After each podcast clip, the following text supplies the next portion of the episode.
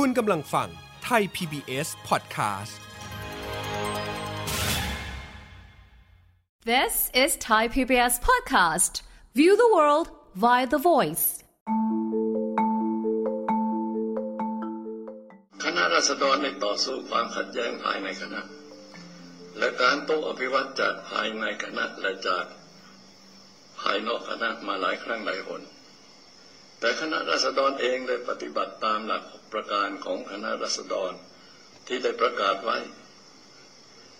เมื่อวันที่ 24 มิถุนายน 2475 ให้สำเร็จไปก่อนวันที่ 9 พฤษภาคม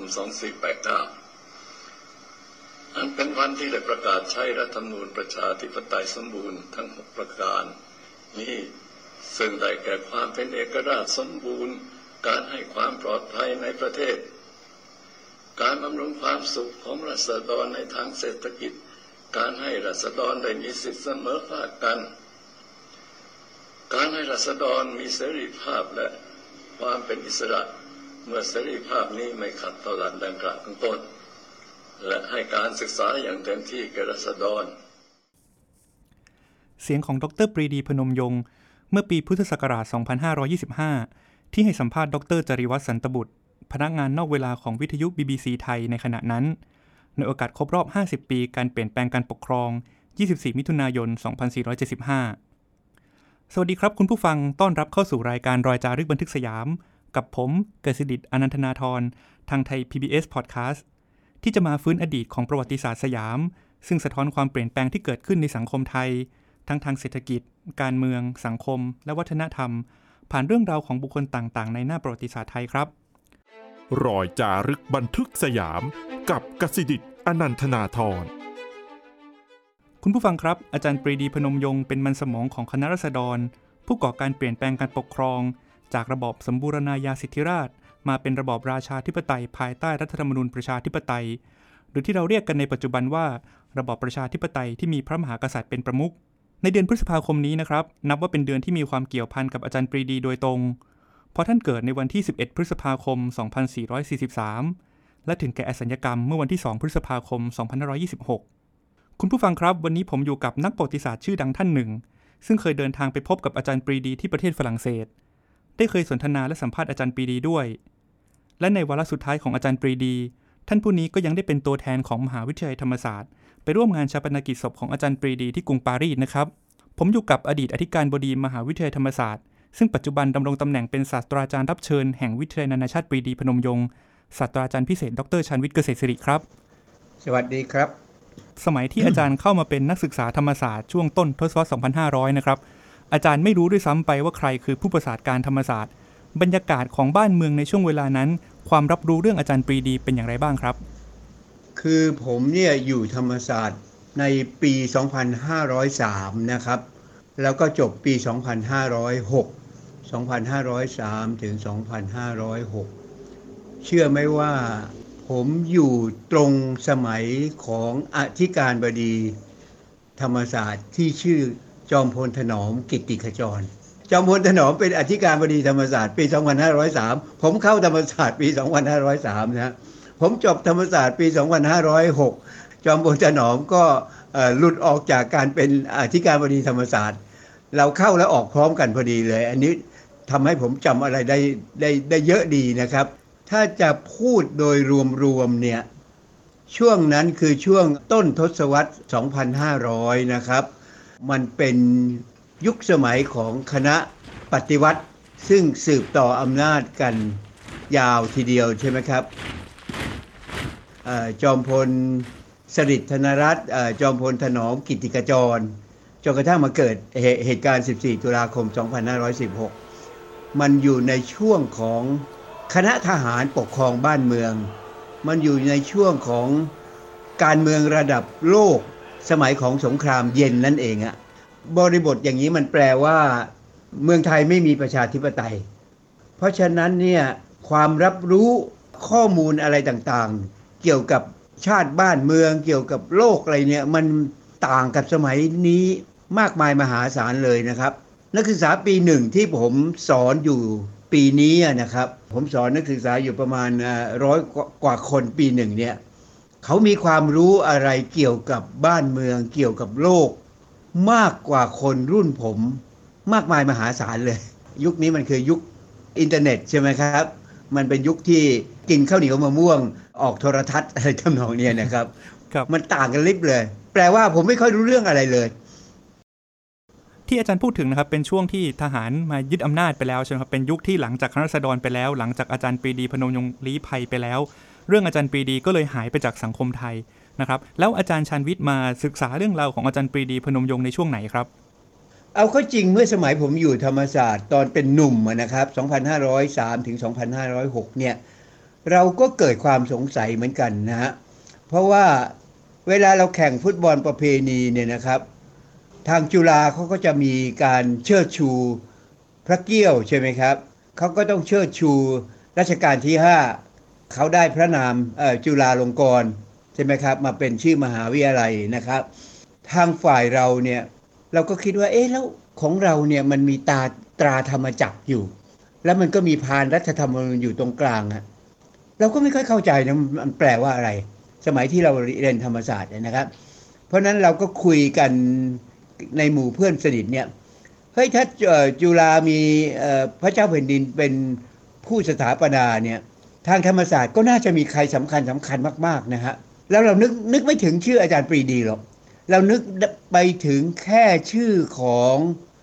กรมหลวงราชบุรีดีเลกฤทธิ์นะครับ เรามักจะสงสัยหรือไม่ก็หลอกตัวเอง ว่าเราก็มีเจ้านายระดับ โอรสของรัชกาลที่ 5 คือกรมหลวงราชบุรีเนี่ยเป็นผู้สถาปนา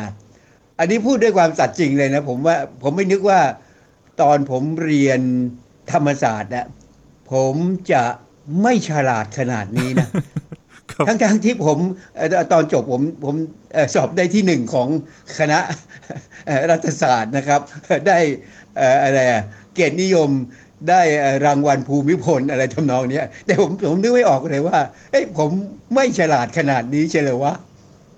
แปลคว่ารับอาจารย์รู้จักอาจารย์ปรีดีพนมยงค์ได้ศึกษาเรื่องราวของอาจารย์ปรีดีพนมยงค์หลังจากจบธรรมศาสตร์แล้ว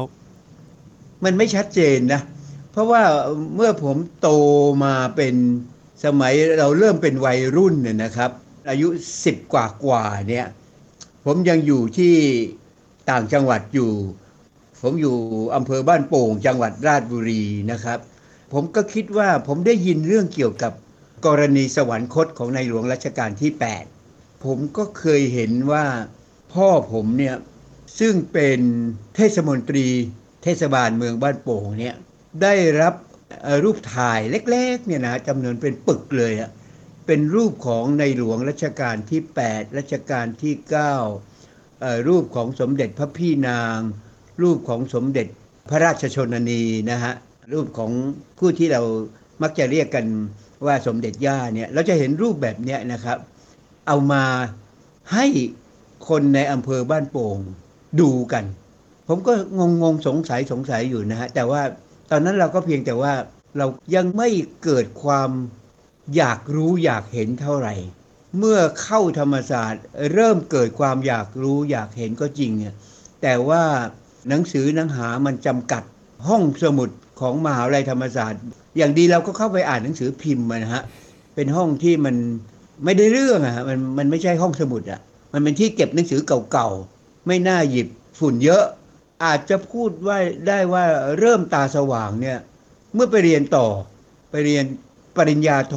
ต่อที่แคลิฟอร์เนียมากกว่า เพราะตอนนั้นสงครามเวียดนามมันรุนแรง สงครามในอินโดจีน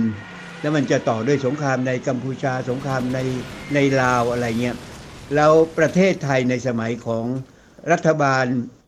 จอมพลถนอมกิติกจร ซึ่งอยู่ยาวมากเนี่ยก็ส่งทหารไปร่วมรบอยู่ฝ่ายของอเมริกา ทหารไทยก็ไปสู้รบอยู่ในเวียดนามใต้ ในขณะเดียวกันเมืองไทยของเราก็กลายเป็นฐานทัพอากาศฐานทัพเรือ อย่างกรณีของสัตหีบ อย่างกรณีของ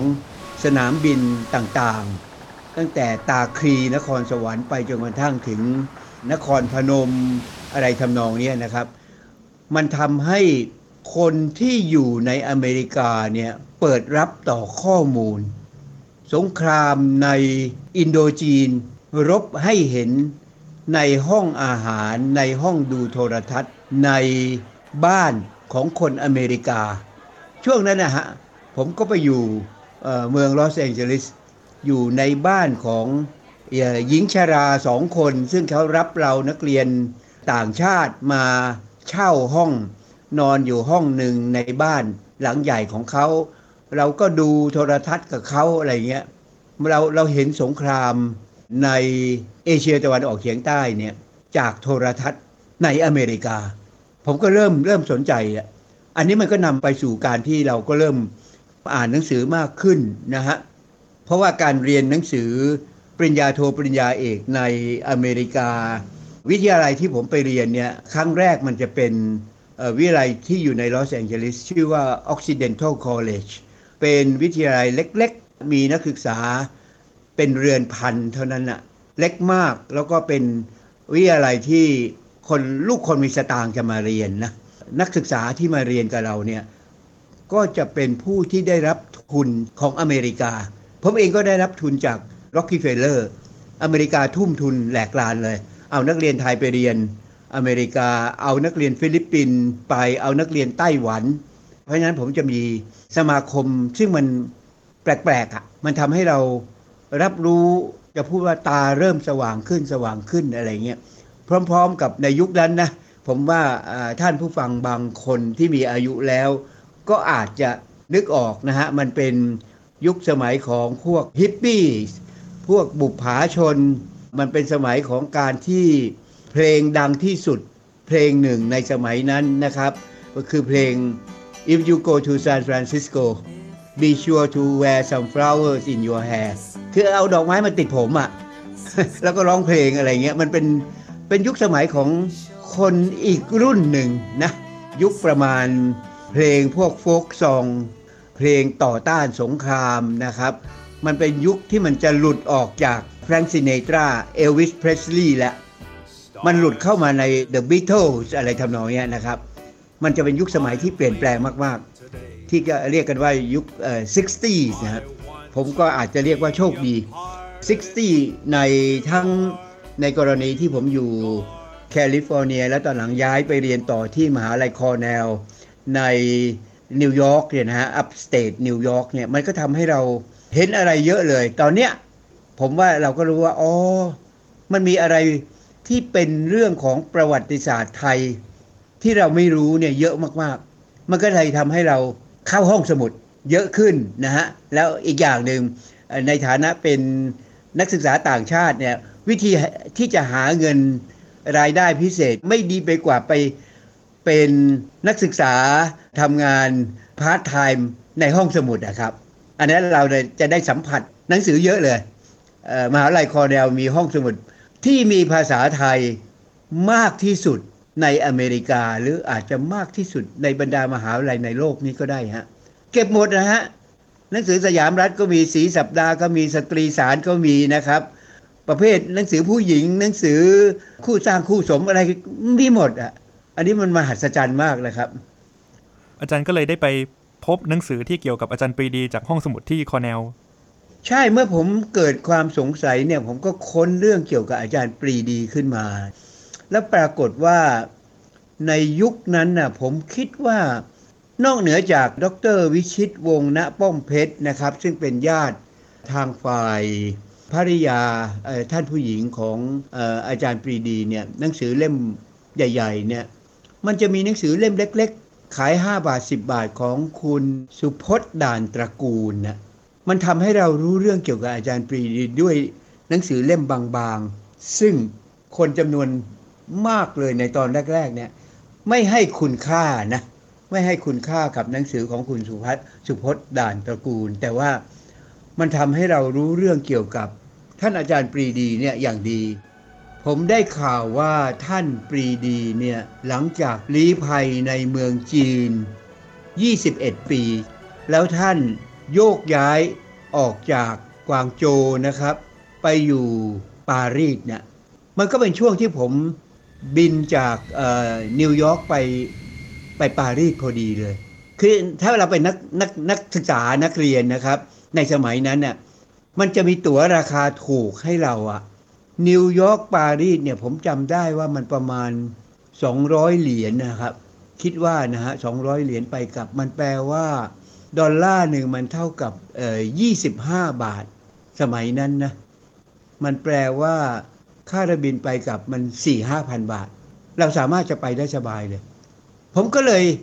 ไปปารีสแล้วขอพบท่านปรีดีพนมยงค์เมื่อท่านมาอยู่ที่ปารีส ท่านยังไม่ได้ไปอยู่บ้านหลังที่ตอนหลังคนจะรู้จักกันบ้านอังโตนีนะครับ ท่านอยู่แถวแถวในในปารีสนี่แหละ แถวแถวมองปานัส ได้พบท่านที่นั่นแหละ พร้อมได้ท่านผู้หญิงภูนสุขพนมยง พร้อมด้วยได้รับการเเลี้ยงอาหารกลางวัน คือข้าวคลุกกะปิครับ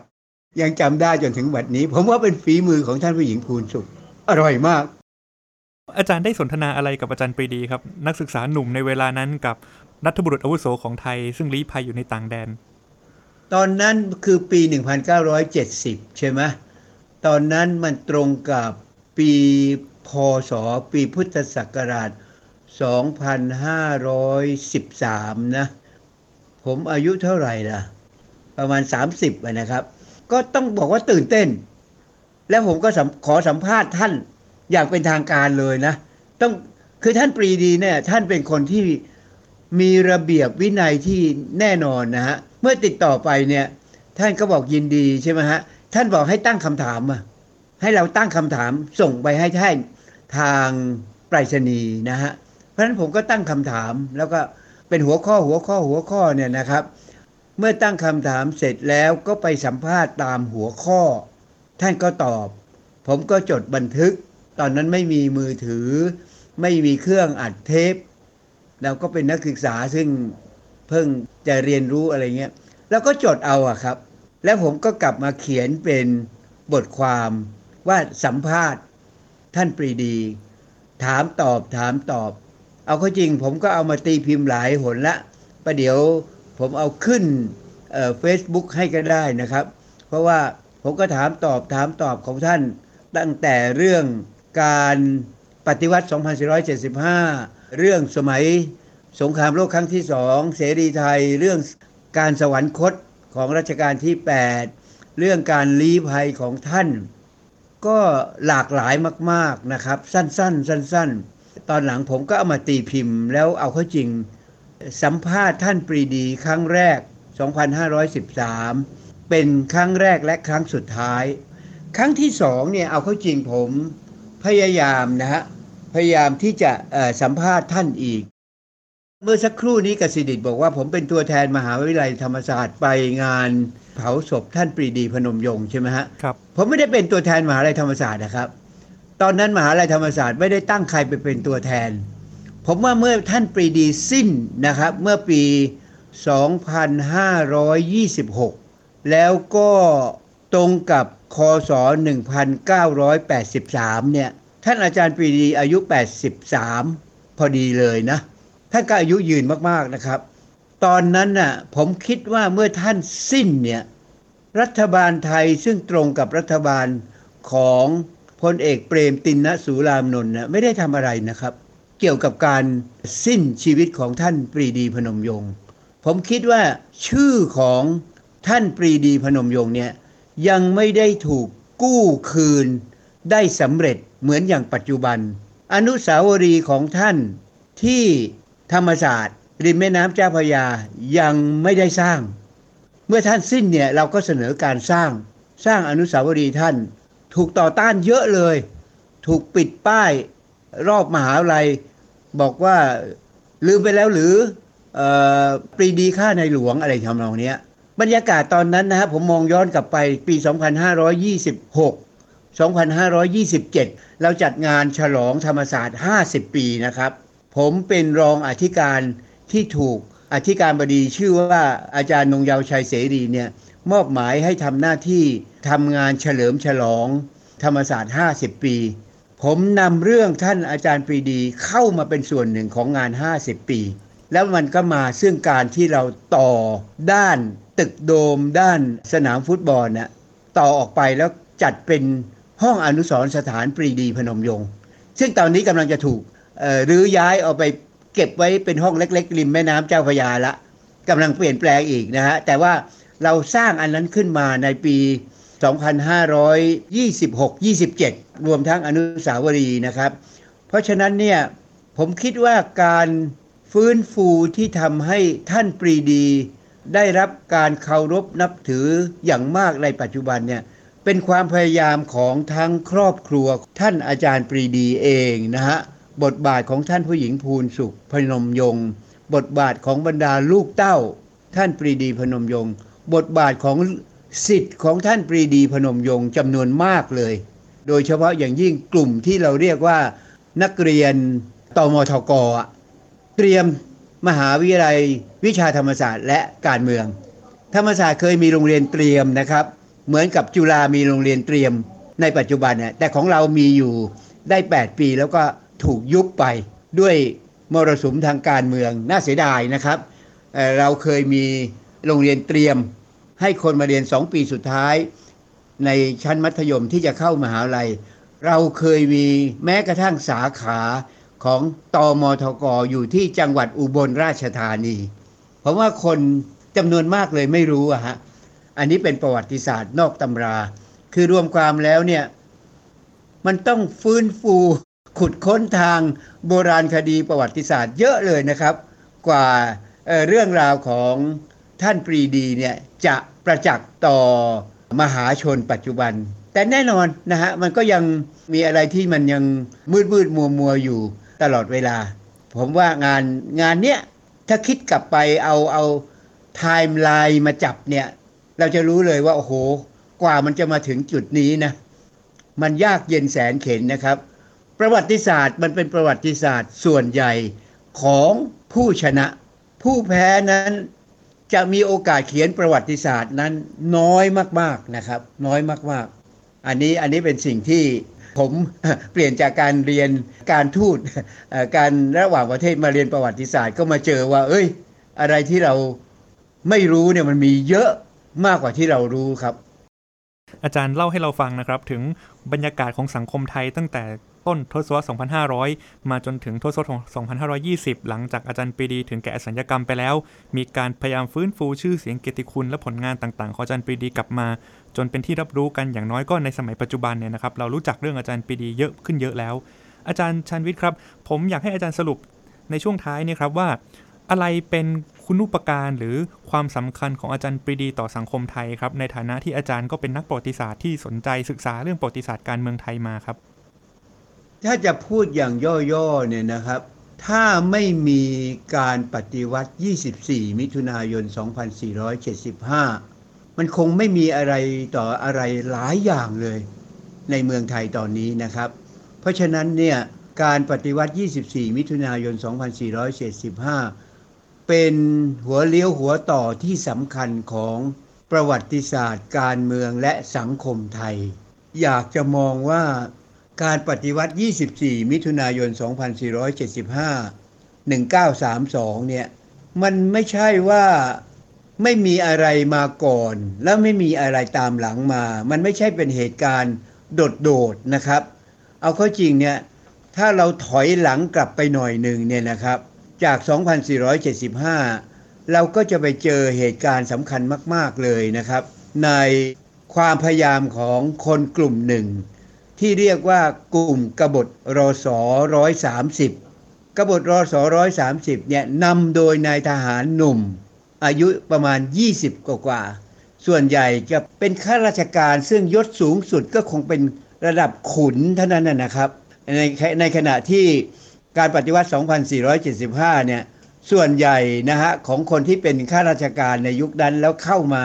ทำการยึดอำนาจเนี่ยเป็นระดับหลวง หลวงประดิษฐ์มนูธรรม หลวงพิบูลสงครามอะไรเนี่ยสูงขึ้นไปก็คือพระยา ถ้าเราย้อนกลับไปเนี่ยย้อนกลับไปจาก 2475 ซึ่งเป็นสมัยรัชกาลที่7เนี่ยมันก็กลับไปต้นสมัยของรัชกาลที่ 6 ก็คือมีกลุ่มที่เรียกว่ากบฏหมอเหลง หรือกบฏรศร้อยสามสิบคนซึ่ง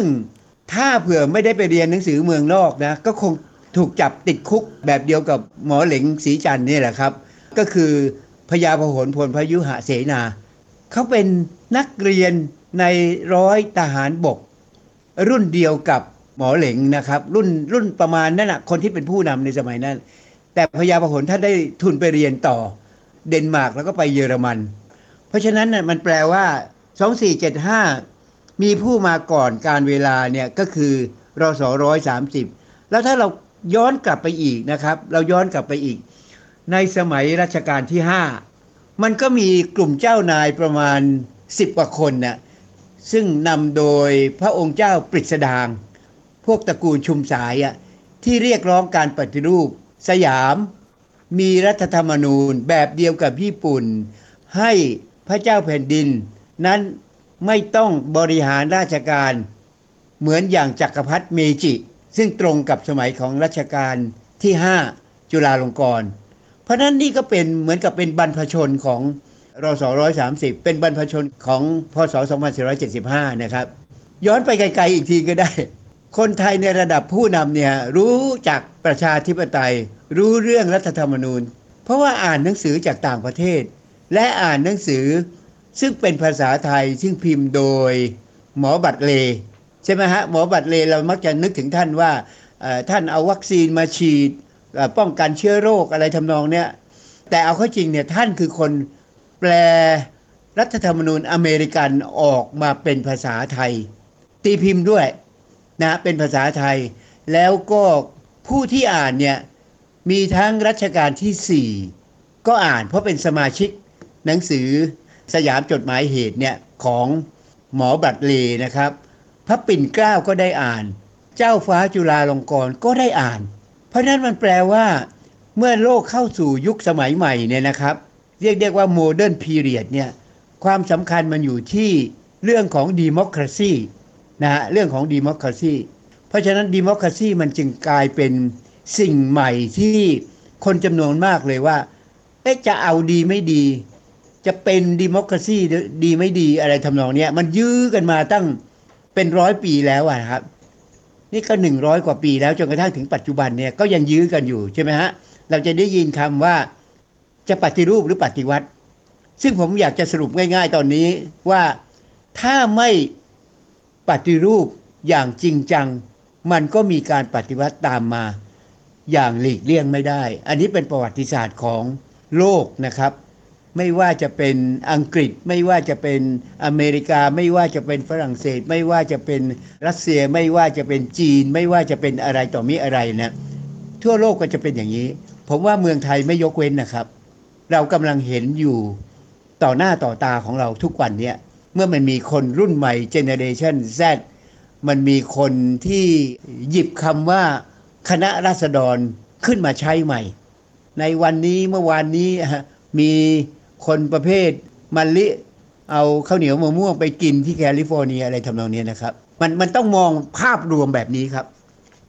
วันนี้ขอบคุณอาจารย์ชันวิทย์มากนะครับ ที่มาเล่าถึงความทรงจำเมื่อครั้งที่ได้ไปพบกับอาจารย์ปรีดีพนมยงค์ตั้งแต่2513 นะครับ รวมถึงทัศนะของความสำคัญต่อการเปลี่ยนแปลงการปกครองที่เกิดขึ้นในสังคมไทย อันเป็นผลงานชิ้นเอกของอาจารย์ปรีดีพนมยงค์ที่ยังส่งผลถึงปัจจุบันนี้นะครับ ขอบคุณอาจารย์ชันวิทย์มากนะครับ ครับ สวัสดีครับ คุณผู้ฟังครับ อาจารย์ปรีดีพนมยงค์รัฐบุรุษอาวุโสของไทยนะครับ ท่านมีผลงานต่างๆ มากมายหลายด้านนะครับ ด้านหนึ่งที่สำคัญที่เราจะลืมไปไม่ได้ก็คือการเปลี่ยนแปลงการปกครอง ซึ่งวันนี้เราได้คุยกับอาจารย์ชานวิทย์เกษตรศิรินะครับ นักประวัติศาสตร์การเมืองไทยไปแล้ว